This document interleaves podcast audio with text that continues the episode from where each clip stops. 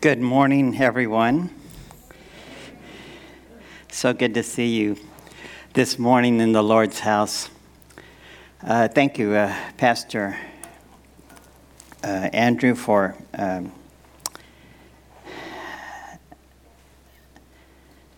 that short explanation on the pastor and his family and your family. Certainly, let's continue to pray for the Lewis Stuckey family as they go through this time.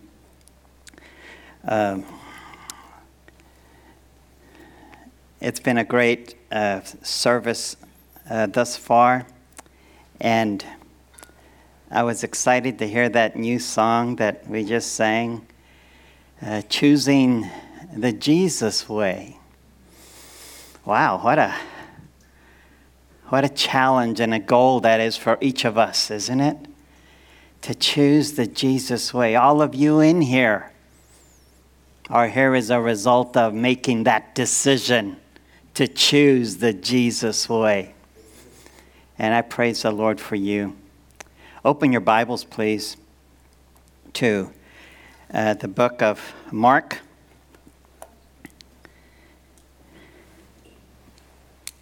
Mark chapter 9 and verse 50. As part of our reading this week, haven't you enjoyed the sword of the Spirit readings that we've had this year?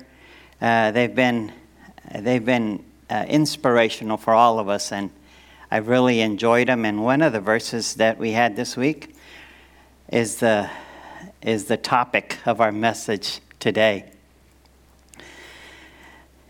In honor of God's word, I'm going to ask that you please stand. It's one verse, and if you're able to stand, please do so. Mark chapter 9.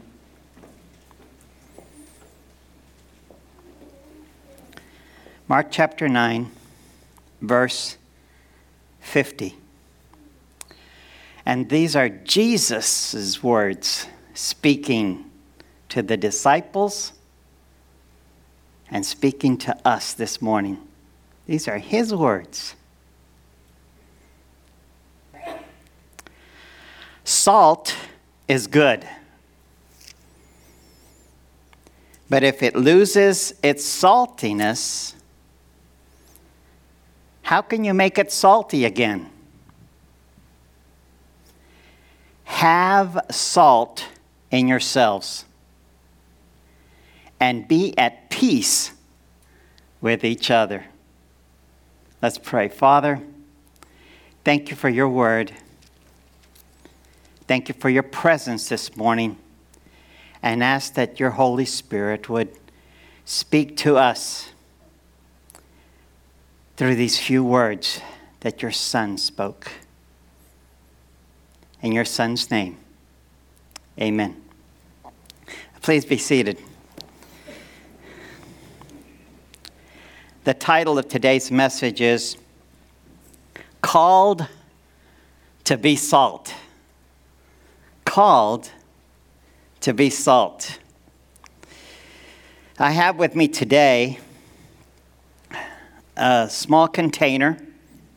I don't know if you can see it from where you're seated, but it's pretty small. Most of us see this type of container in the kitchen, maybe close to the stove is where you would see a container like this. But definitely you would see a container like this on the dinner table. What is it? Of course, yes. It's a salt shaker. The next question that you probably will ask is, well, what does salt do for the body? I had to find out. The human body requires about 500 milligrams or a spoonful of this ingredient. It's called sodium. It conducts nerve impulses. It contracts and relaxes the muscles. It helps us maintain the correct volume of circulating blood and tissue fluid in the body. And it helps maintain the proper balance of water and minerals. According to the FDA, even though having salt in our diet is important, Americans eat way too much salt each day. Well, what happens to our food when we sprinkle a little bit of salt on it? What happens to our food? Salt is that ingredient that enhances the flavor of what we're eating. It enhances the flavor. Sometimes it balances the sweetness of the food. Sometimes it suppresses bitterness.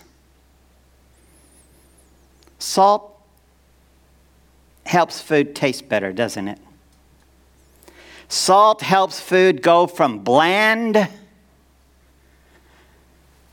to amazing.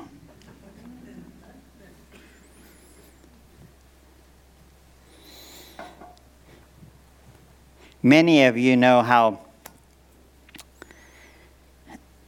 how good I am around the kitchen.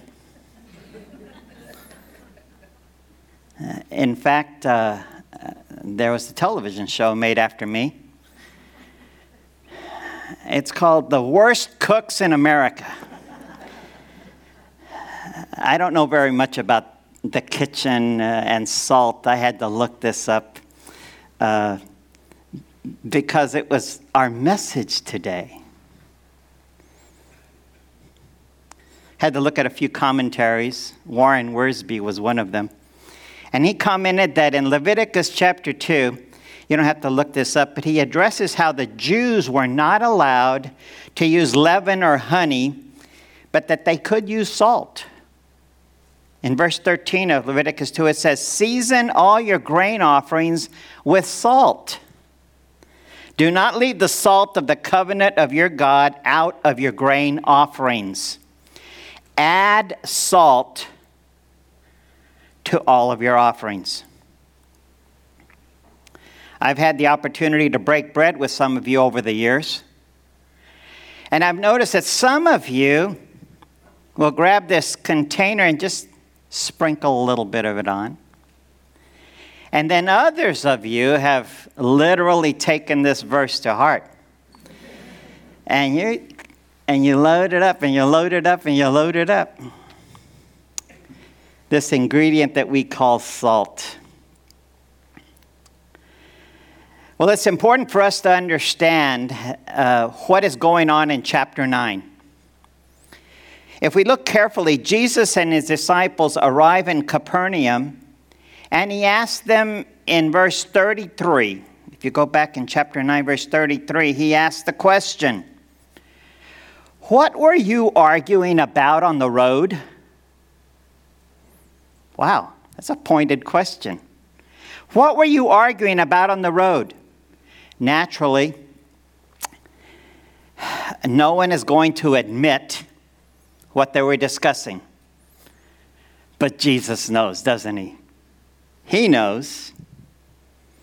Jesus continues to teach that to be truly great, you've got to do three things. And he's talking to the disciples. You must be obedient to the will of God. You must serve others.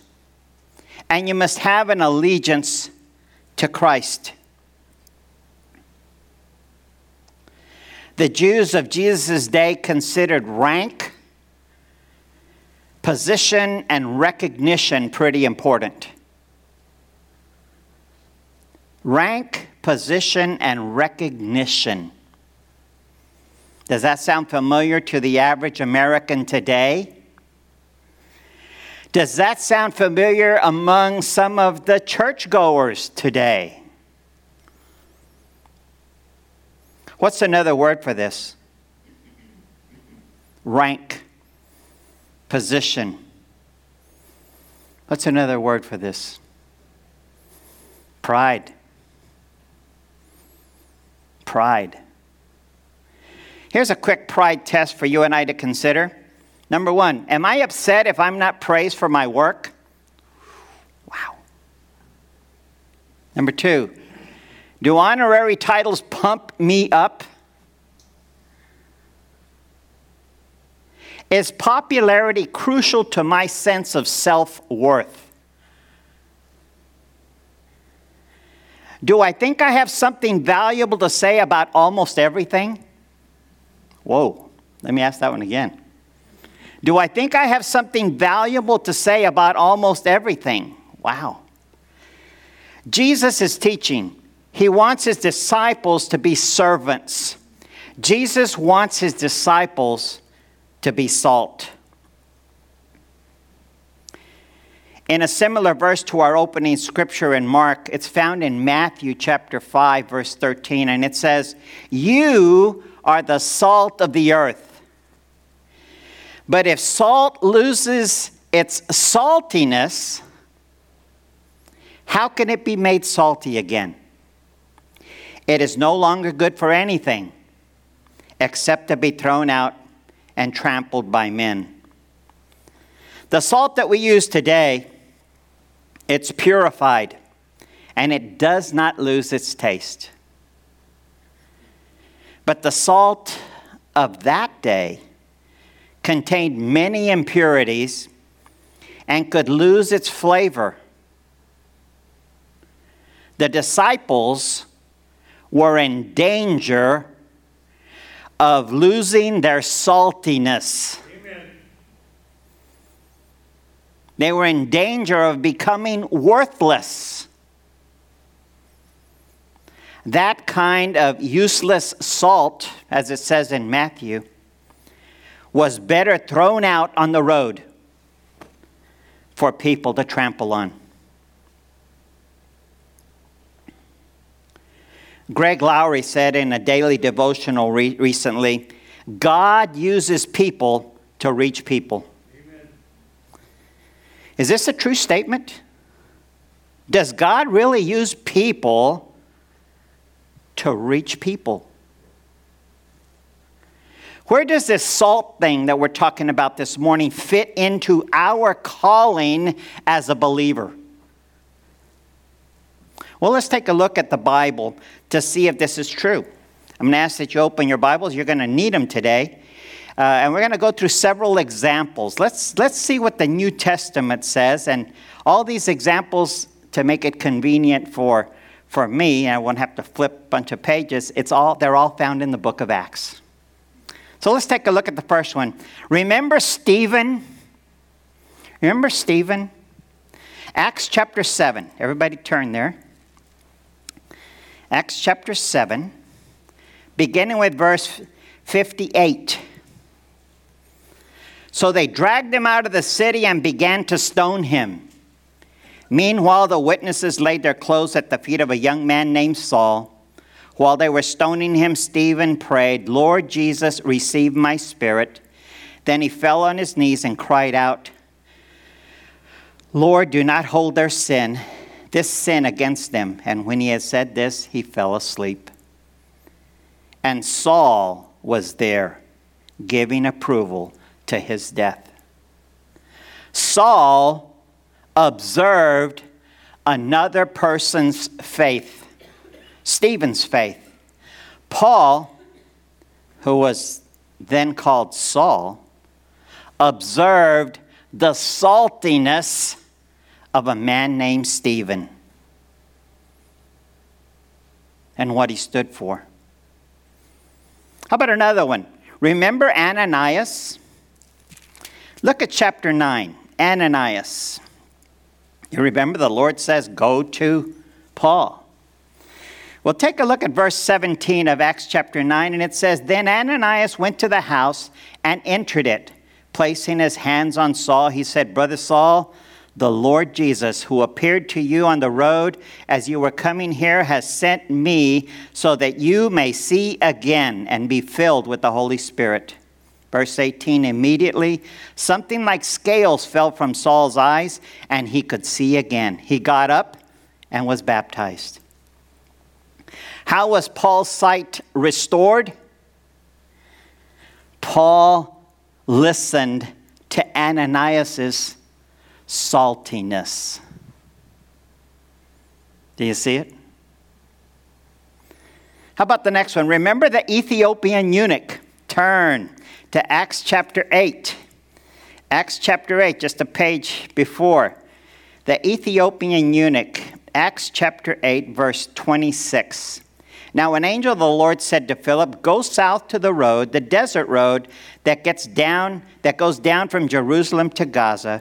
So he started out on his way, and he met an Ethiopian eunuch, an important official in charge of all the treasury of Candace, queen of Ethiopia. This man had gone to Jerusalem to worship, and on his way was sitting in his chariot reading the book of Isaiah the prophet.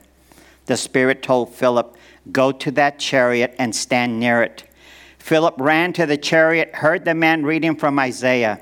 "Do you understand what you're reading?" Philip asked. "How can I, unless someone explains it to me?"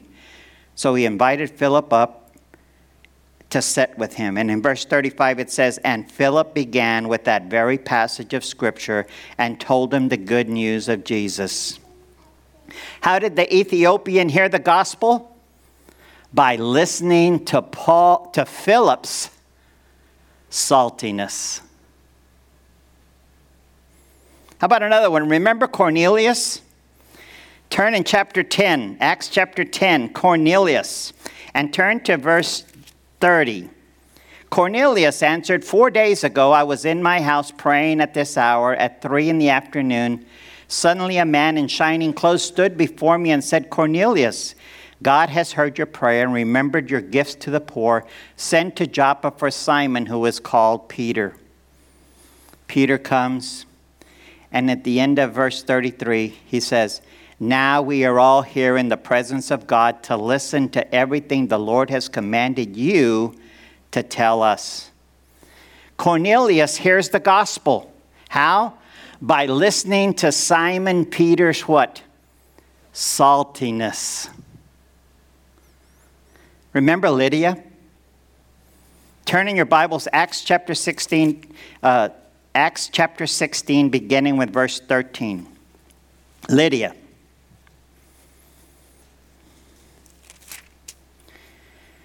"On the Sabbath day, we went outside the city gates to the river, where we expected to find a place of prayer. We sat down and began to speak to the women who had gathered there. One of those listening was a woman named Lydia, a dealer in purple cloth from the city of Thyatira, who was a worshiper of God.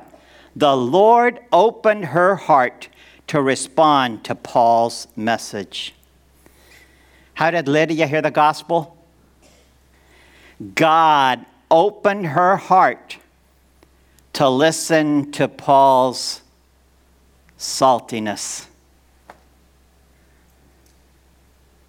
The last example is the Philippian jailer. Acts chapter 16, that same chapter, and go down to verse 25. "About midnight, Paul and Silas are praying and singing to God, and the other prisoners were listening to them. Suddenly there was a violent earthquake that the foundations of the prison were shaken. At once all the prison doors flew open and everybody's chain came loose. The jailer woke up, and when he saw the prison doors open, he drew his sword and was about to kill himself because he thought the prisoners had escaped. But Paul shouted, 'Don't harm yourself.' And he asked, 'What must I do to be saved?' They replied, 'Believe in the Lord Jesus, and you will be saved.'" How did the Philippian jailer hear about the gospel? By listening to the saltiness of Paul and Silas. How did God reveal himself to you? Did God knock you down on the ground like with a blinding light, like Saul of Tarsus? No, you probably didn't have that Damascus Road experience. You probably didn't have that experience that the Ethiopian eunuch had. You probably didn't find yourself in jail. Well, maybe in the middle of the night with like the Philippian jailer. But Maybe someone's saltiness,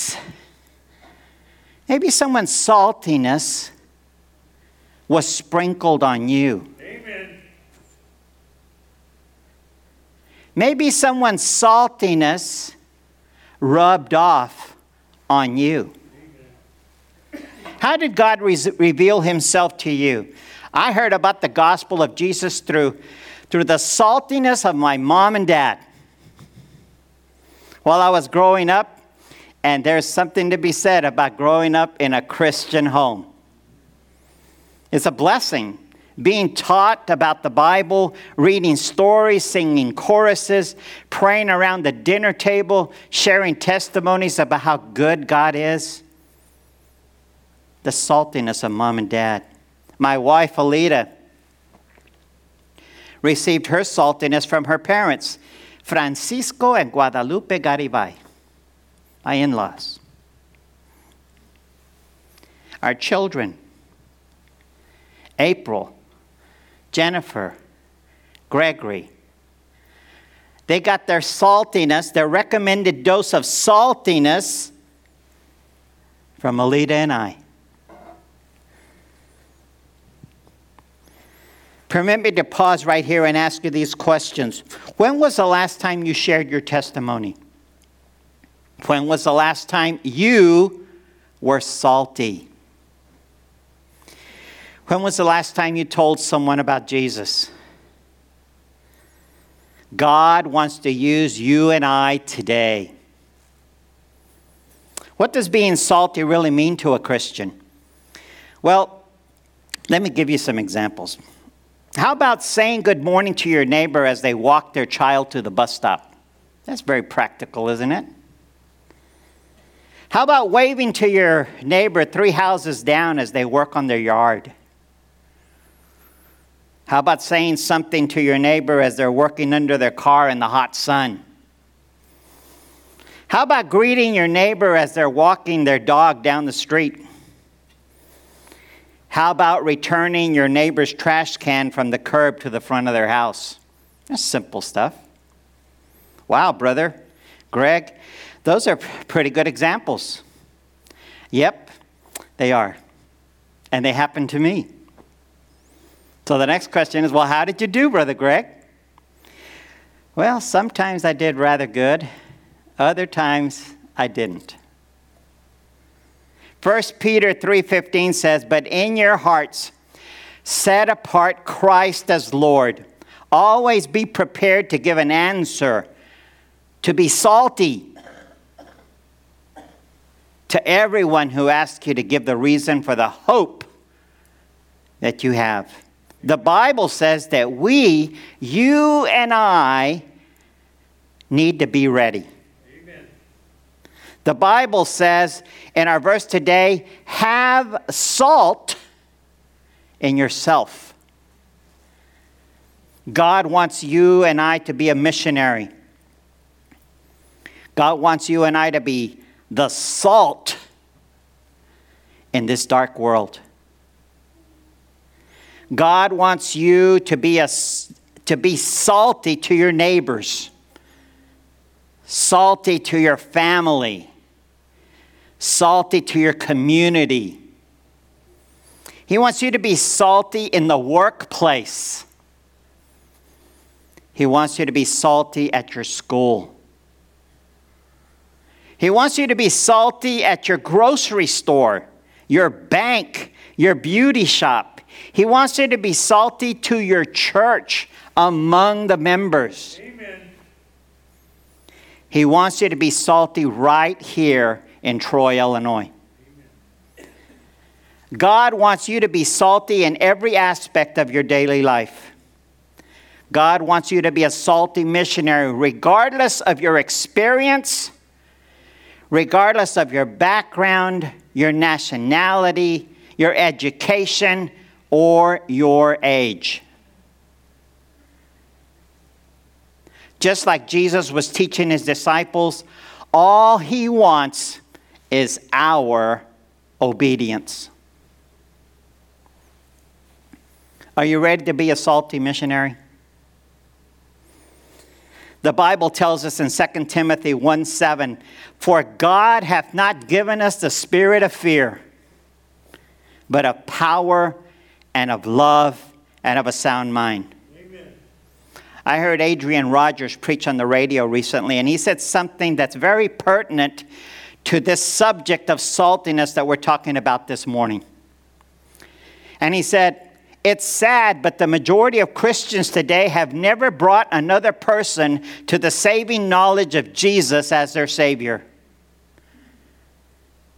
He goes on to say, "But it's even sadder than this, that the majority of Christians today have never even tried to talk to someone else about how to know Jesus as their Savior." And he concludes, "But the most saddest thing I've ever heard is, the majority of Christians today don't even care that the world around them don't know Jesus." You see, when we walk out the doors of this sanctuary, we're walking into the harvest field, and the Bible says, "Be ready." Amen.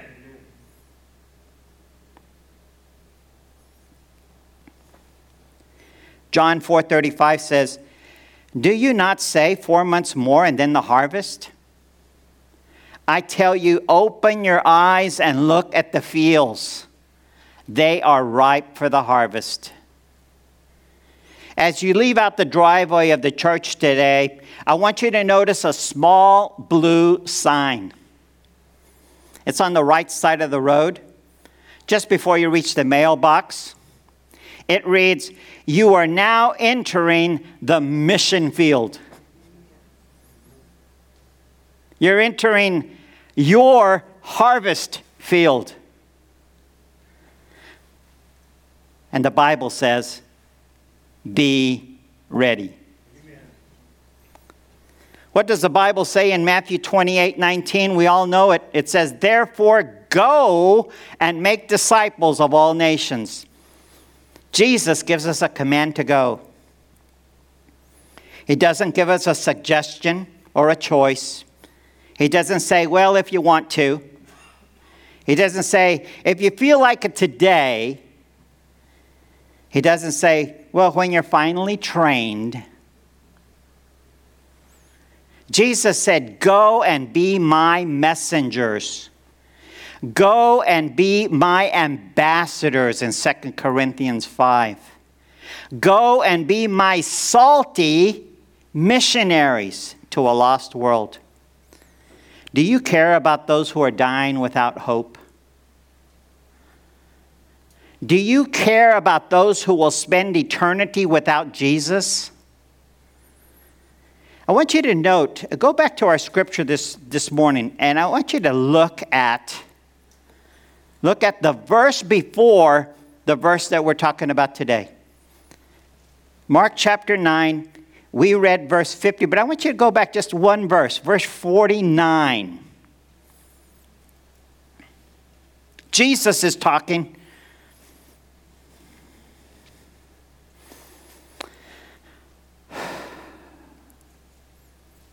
And he says, "Everyone will be salted with fire." Everyone. Everyone. Pay attention here. Everyone includes everyone. Everyone sitting in this auditorium. Everyone. Everyone will be salted with fire. For the unbeliever, it will be a perpetual fire of final judgment in hell. Amen. For the disciple, it will be a refining fire that results in a final victory because of the faith we have in him. So let's sprinkle some salt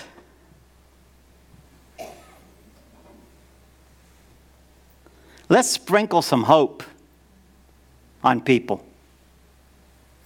The concluding words of Jesus in verse 50 said, Jesus said, "Be at peace with each other." Remember, who is talking here? Remember who he's talking to? Jesus is talking to his disciples, and he takes them back to verse 33. Remember verse 33? And he says, "What were you guys arguing about on the road?" Do you think Jesus may have been talking to you and I this morning? Amen.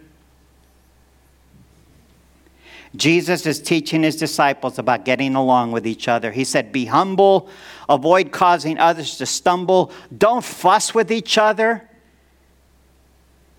don't fight among yourselves, don't argue about position and rank, status. Instead, let's sprinkle some salt. Let's sprinkle some hope on people."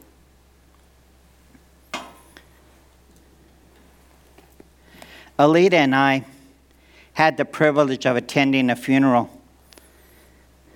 this past week.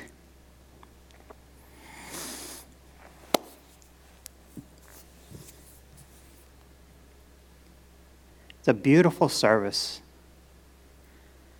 Beautiful service. Not only were we able to sing and worship, but we also heard a wonderful message.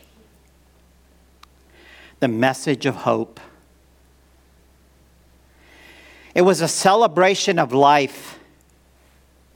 And I think what I loved the most was watching and hearing family members come forward and speak.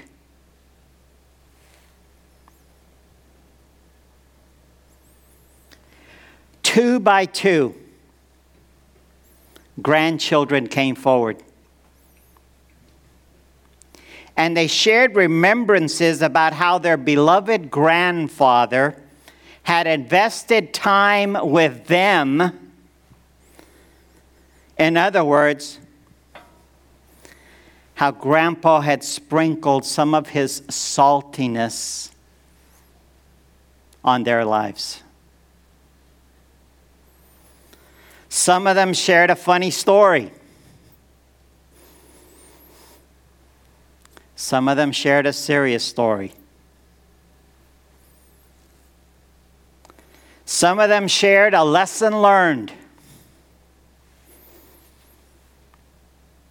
Some of them shared a loving story. Some of them shared a missions story.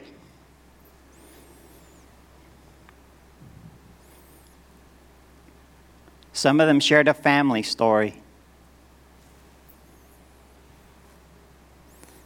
Some of them shared a favorite hymn. And even a silly song. As I reflected on what I saw and heard, I couldn't help but be inspired by the Holy Spirit and say to myself,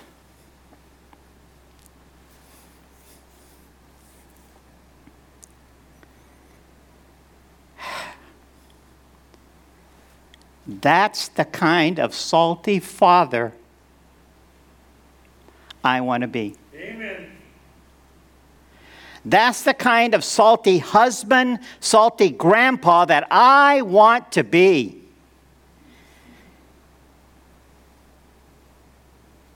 That's the kind of salty deacon that I want to be. That's the kind of salty community group leader that I want to be. That's the kind of salty teacher that I want to be.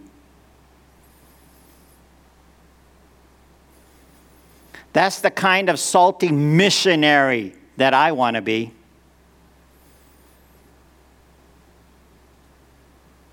That's the kind of salty friend that I want to be. That's the kind of salty Christian that I want to be.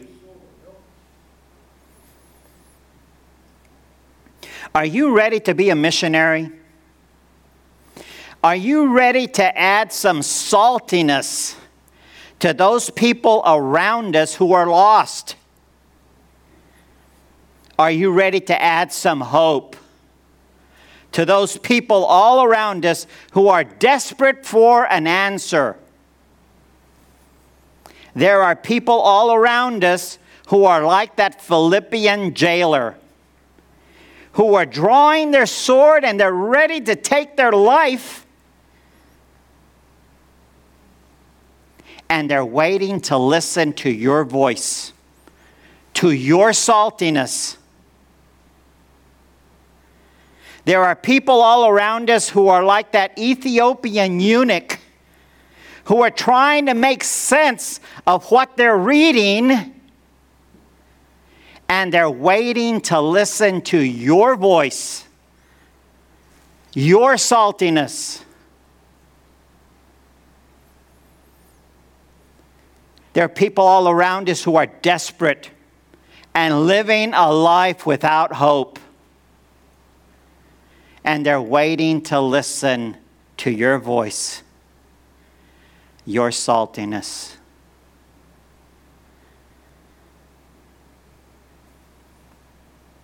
Called to be salt. Are you ready? Are you ready to be the salt that God has called you to be? Let's pray. Father,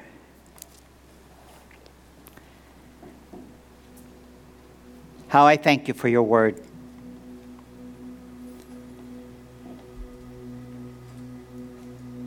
How I thank you, Father, for your teaching. And the words that you used to teach your disciples, I pray, Father, that they would fall on our hearts this morning, and that we might apply what we've heard from your Holy Spirit in our lives today and in our lives this week. Make us salty, Father.